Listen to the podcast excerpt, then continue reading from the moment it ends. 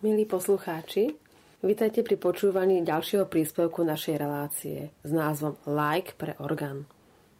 V minulom dieli sme sa venovali prehliadke mladých slovenských organistov, ktorej 48. ročník sa konal pred pár týždňami v Žiline. A vedľa mňa sedí jeden z poslucháčov a vášnivých návštevníkov koncertov. Ahoj Andy. Ahoj Martuška, dobrý večer všetkým poslucháčom Rádia Mária. Andy, vôbec nie je náhodou, že sme sa stretli práve v katedrále Najsvetejšej Trojice, však? No, náhody neexistujú, takže áno, ako si správne povedala, že návštevník koncertov, tak áno, prišiel som sa pozrieť aj na tento koncert. Áno. Celý tento festival sa orientoval na dva také významné kostoly v Žiline. Jedným z nich bol Evanielský kostol, tam boli štyri koncerty a dva koncerty, úvodný a posledný, boli v katedrále Najsvetejšej Trojice v Žiline. Prosím ťa, ty ako Žilinčan, teda ja sa nepovažujem za Žilinčanku, ale vedel by si našim poslucháčom trošku tak eh, bližšie opísať tento významný chrám? No, tým, že som rodinný Žilinčan, tak eh, katedrálu, alebo vtedy ešte Farský kostol Najsvetejšej Trojice som navštevoval. Dokonca som tam aj ako malý chlapec ministroval, aj keď to bolo vždycky tak troška natajňaš, lebo moja maminka bola učiteľka, uh-huh. takže, takže som nemohol až tak nejako, hlavne nie v nedele, keď tak možno cez nejaký všedný deň, keď to nebolo až tak okaté. okaté. takže, aby sme sa vrátili k tomu, Takýto koncert som v katedrále zažil prvýkrát. Uh-huh. A takže aj pre mňa to bolo niečím úplne nové, keďže, a, keďže ten orgán som doteraz poznal len zo svetých omší, tak a, zistil som, že ten orgán má aj kopu ďalších zvukov, dá sa tam využiť množstvo ďalších registrov, keďže na tých uh, svetých omšiach sa využíva, alebo keď som bol malý chlapec, tak v tom čase sa využíval len tak v tých možno základnejších registroch. Asi to bude tým, že kto tam predtým hrával, či mal až také skúsenosti ohľadom registrovania však, lebo vieme, že tam dlhé roky pôsobila pani Masaryková. Áno. Ktorá mala záslužnú Určite. tradíciu, by som povedala určite sa aj mm, hlboko vrila do pamätí uh, veriacich. Áno, hlavne v tom centre Žiliny bola taká známa osobnosť. Áno. Vraví, že koncertov tam nebolo nejako dosť často veľa. Vie, že nástroj prebehol aj rekonštrukciou práve z dielne Mariana Mušku. Však. Takže ten jeho rukopis tam je taký citeľný, že nástroj vlastne skvalitnil a je už schopný tých koncertných skladieb a ich uvedeniu. Myslí si, že daný chrám je akusticky úplne vhodný na organové koncerty? Myslím si, že ten zvuk sa tam nesie pomerne pekne a nebolo tam nič e, rušivé, čo by mi, čo by mi nejako špeciálne vadilo. Uh-huh. A, takže áno, určite ten kostol eh, bol navrhovaný aj po akustickej stránke, kedy si v tom 14. či ktorom storočí eh, sa stával alebo rekonštruoval neskôr, tak um, tí architekti počítali s tým, že, že ten zvuk musí sa pekne niesť celým kostolom. To máš pravdu, ale ak si pamätáš, keď sme nahrávali príspevok v Rosine, tak nám Istý kantor Radko Kasman porozprával, že ich nástroj bol kedysi svojho času predchodcom terajšieho nástroja v katedrále. Áno, pamätám si to. To znamená, že vlastne oni tam mali svojho času, ešte pred nejakými 100 rokmi, mechanický nástroj, prinesený z Prievidze alebo od Prievidze. Takže tam ten nástroj bol inštalovaný do katedrály, ktorý to bol ten farský kostol a až potom v prvej polovičke 20. storočia tam prišiel terajší pneumatický Rigger Klos. A ja osobne si súkromne myslím, e, možno, že môj názor je trošku už taký pri, pri veľmi profesne zaťažený, že ten nástroj má dosť e, intenzívny zvuk, možno až priveľmi na daný pre mňa pomerne malý priestor. Áno. To je môj súkromný názor. Áno, je pravda, že Žilinská katedrála nie, nie, nie, nie je veľká a tým pádom áno, ten, ten orgán v, áno, aj počas toho koncertu v mnohých skladbách bol možno, že až príliš nahlas, uh-huh. alebo teda uh-huh. také výrazné registre. Uh-huh.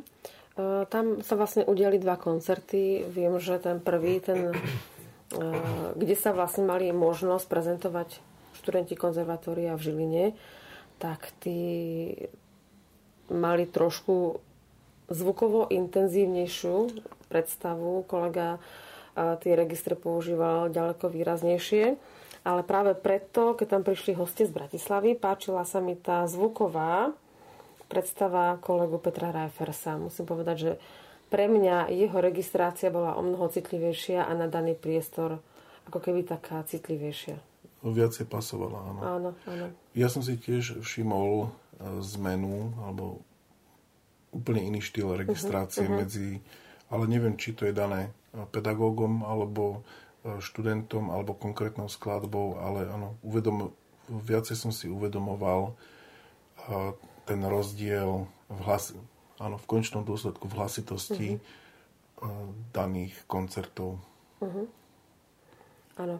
Takže, milí poslucháči, za pár minút sa môžete započúvať do interpretácie študenta Michala Kukulu, ktorý je poslucháč 5. ročníka a jeho pedagógom je pán magister umenia Peter Reifers a v podaní tohto mladého interpreta si vypočujeme Preludium a fugu G-dur BVV 550 od Johana Sebastiana Bacha.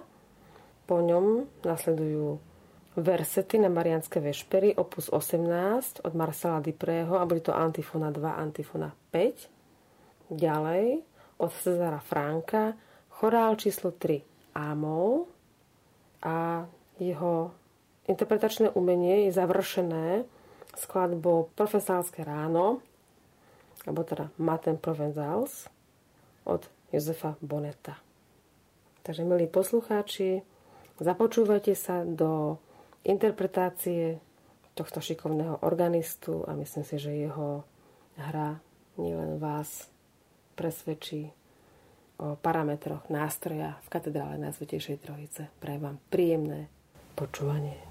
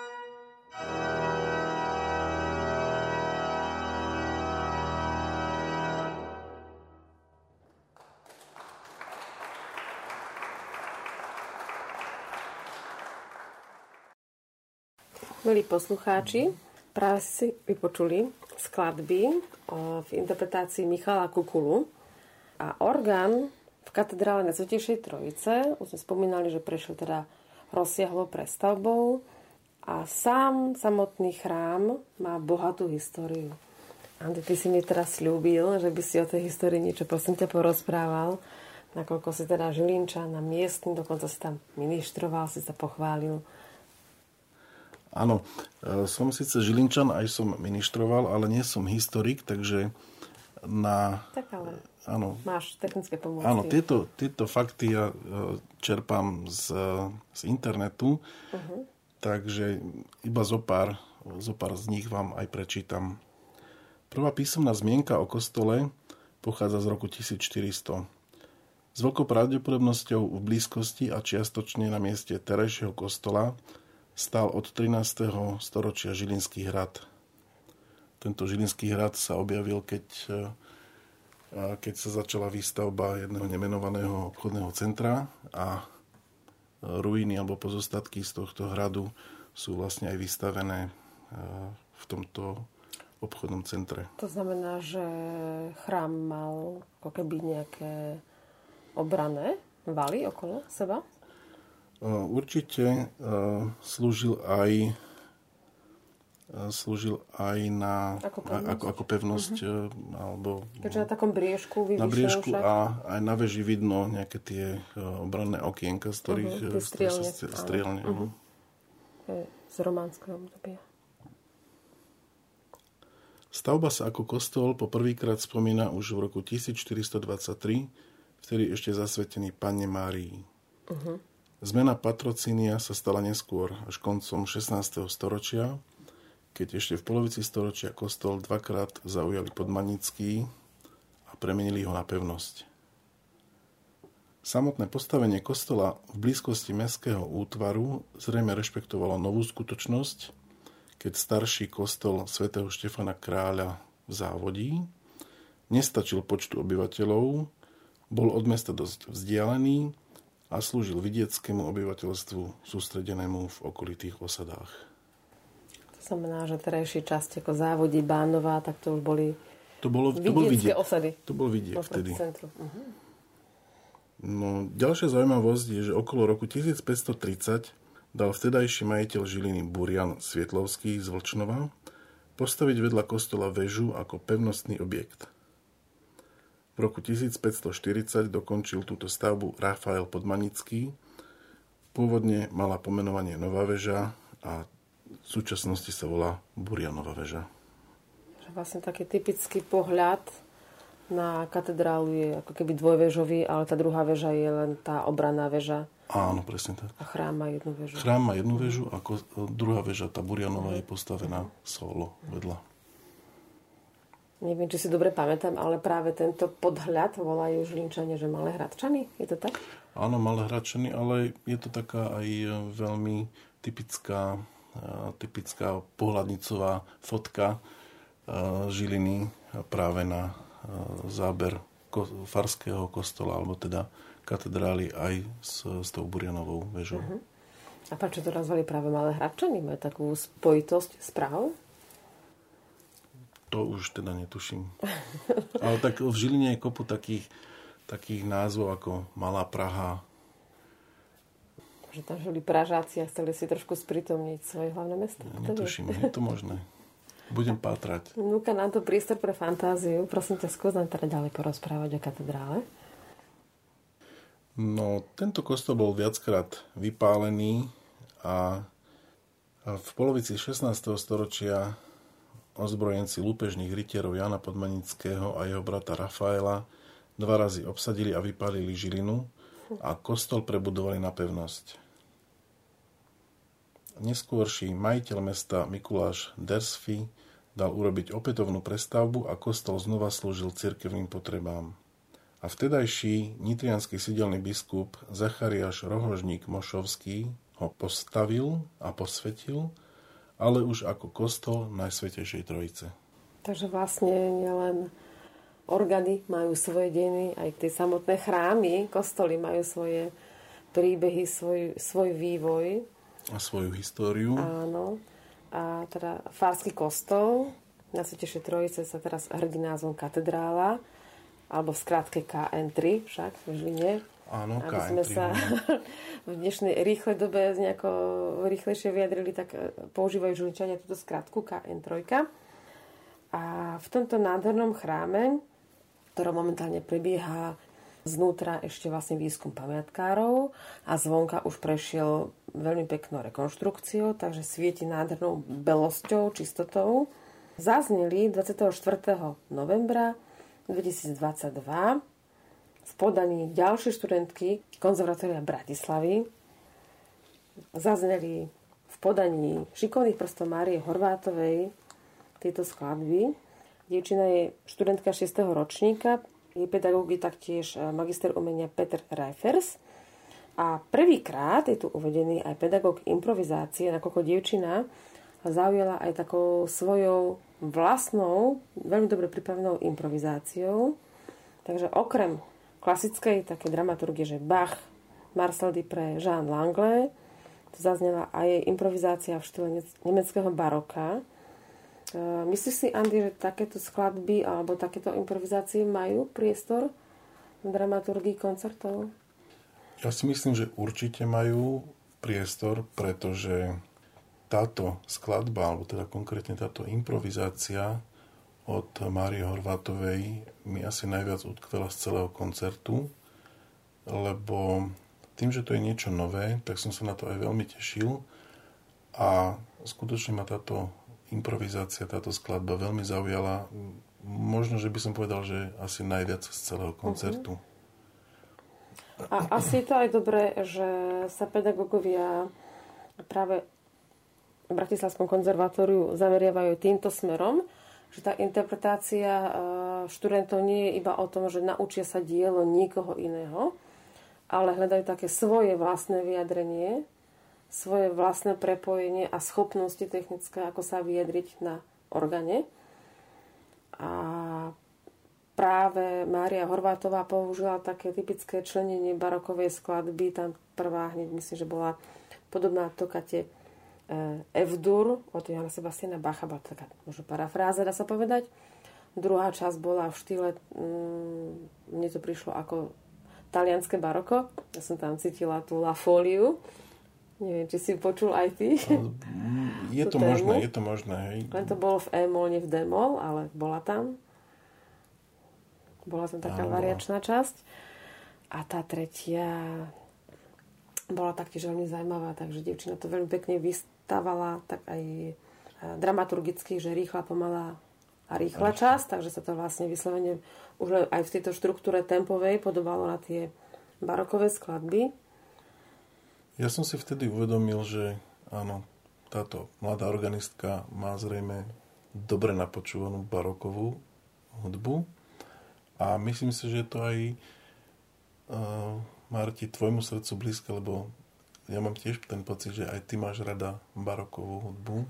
Mám rada barokovú hudbu a je mi ľúto, že sme neboli vedení až k takému rozmeru tej improvizácie, vieš, že by sme sa prezentovali na koncertoch respektíve pamätám si z čas konzervatória v Košiciach silné mená Monika Melcová, tá teda veľmi dobre improvizuje, doteraz sa môže prezentovať e, treba, že by celý jeden, jednoducho svoj koncert, alebo teda recita organový, e, vedela improvizovať v duchu nejakých skladieb, alebo teda svojimi vlastnými improvizáciami. Ale na druhej strane, kto sa e, zaoberá zodpovedne notovým textom iných autorov, tak ten človek potom zase e, veľmi nerad mieša v rámci toho koncertu, že buď hrám alebo improvizujem. Hej, lebo tam predsa len e, buď už pustíš toho ducha Áno, a, a ide, aj ide, ducha, aj prsty. Hlavne. Tak, tak, tak, rozbehnú sa prsty pod vplyvom ducha svetého a už improvizuješ. Alebo to práve zoberieš opačne, že sa veľmi skoncentruješ a prezentuješ. Áno, ale predpokladám, skladbu. že na tomto koncerte Mária Horvátová neimprovizovala vyslovene, že, že mala tú skladbu pripravenú. Určite Ja si myslím, že dúfam, že mala aj zapísanú, lebo takto šikovná dievča asi je dobre, keď sa toto podporí a bude písať možno ďalšie skladby. To nevadí, že v duchu nejakého konkrétneho štýlu, lebo je dobré inšpirovať sa tým najlepším. Áno, Áno, inšpirovať sa tými najlepšími je veľmi chválihodné. Rád improvizuješ? v stýle nejakého baroka. To, tak zase, neviem, či to sa dá nazvať baroko, ale občas, občas nechám prsty a ja behať po klávesnici. Ale netrúfal by som si to zaradiť do nejakého obdobia. Takže, milí poslucháči, po tomto našom krátkom uvedení samotného chrámu aj interpretky si vypočujeme Preludium a Fugu G-dur BVV 541 od Johana Sebastiana Bacha, ďalej skladbu Salve Regina opus 45 od Marcel Duprého. Od toho istého autora si vypočujeme Ave Maris Stella. Je to opus 18 číslo 8 od Žána Langlého Suite Breve, to znamená krátku suitu, ktorá má 4 časti. No a na záver už avizovanú improvizáciu v štýle nemeckého baroka, ktoré autorkou je Mária Horvátová. Na organe hrá Mária Horvátová.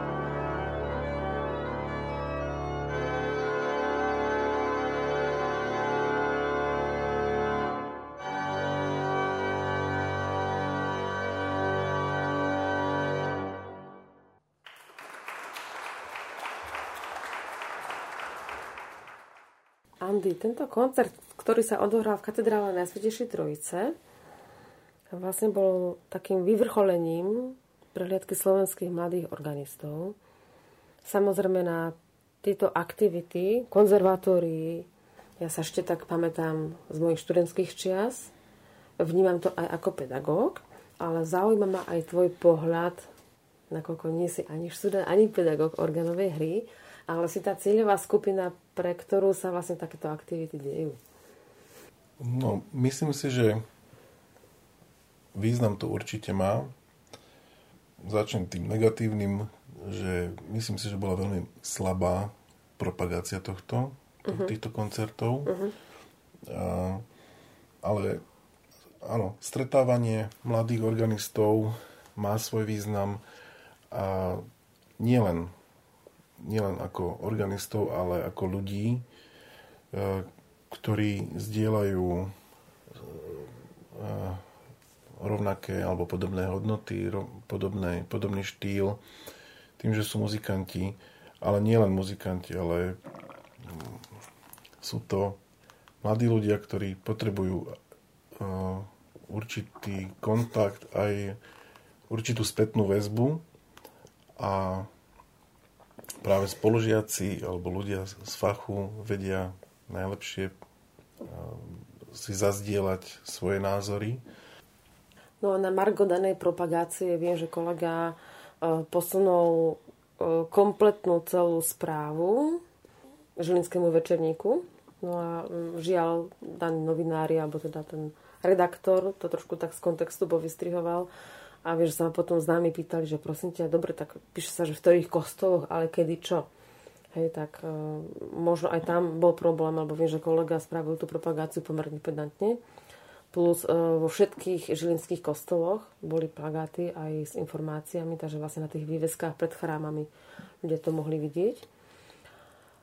No a je pravda, že možno teraz po korone tých aktivít veľmi veľa, plagátov príliš veľa a možno sa, sme sa niekedy už, tak stratili v tých áno, informáciách. A ľudia už nečítajú tie plagáty.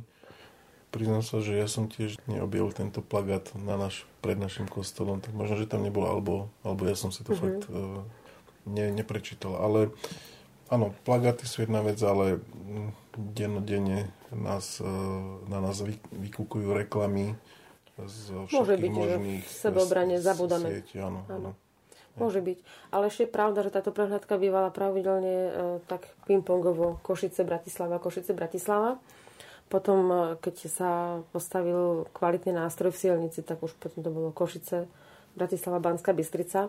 A Žilina e, týmto festivalom žila len druhýkrát za 48 rokov histórie. Uh-huh tak na Margo žilinských veriacich a občanov môžem povedať, že ešte na to nie sú možno tak pripravení a trošku tak vychovaní. A tým pádom, tým pádom si mi to teraz vysvetlila a je to jasné, že ešte to nemá v Žiline takú tradíciu, tak asi preto to nebolo možno až tak propagované a na môj vkus bolo aj podľa mňa pomerne málo ľudí. Uh-huh. Viacej ľudí bolo prirodzene počas prvého dňa, keď hrali žiaci a študenti Žilinského konzervatória, takže tí si zavolali svojich kamarátov, rodinných príslušníkov a tak ďalej. Ale ten, ten druhý koncert, ten záverečný, bol, bol tak chudobnejší na e, počet divákov a poslucháčov. Možno aj ty spôsobené, vieš, že už tých koncertov bolo predtým 5. Takže ľudia boli presítení tým, že boli dva husté koncerty s hustou dramaturgiou za deň a bolo to deň po dni, vieš, to bol pondelok, útorok, sreda, štvrtok. Takže po tých uh, dvoch rokoch diety umeleckej, kultúrnej, keď bola korona, tak naozaj sme sa možno aj my v tých kultúrnych centrách trošku tak odnaučili niekam chodiť. A áno, môžem aj za seba povedať, že to bolo veľmi výživné a husté dianie ktoré potrebuje čas na to, aby sme vstrebali všetky tie hudobné skladby, ktoré zazneli, aj tie názory. A práve preto je aj táto naša relácia takým e, možným momentom, takou spomienkou na túto peknú aktivitu, ktorá sa teda udiala v Žiline, milí poslucháči. A ešte bude aj tretí diel, ktorý sa bude venovať prehľadke mladých slovenských organistov. A vypočujete si ho presne o týždeň a budú účinkovať študenti Vysokej školy muzických umení. Takže máte sa na čo tešiť aj vy, aj ja. A ďakujem ti, Andy, za tvoj názor, ktorý si mi teraz takto verejne zazdieľal. Ja ďakujem pekne za pozvanie aj do tejto relácie a teším sa možno niekedy na budúce.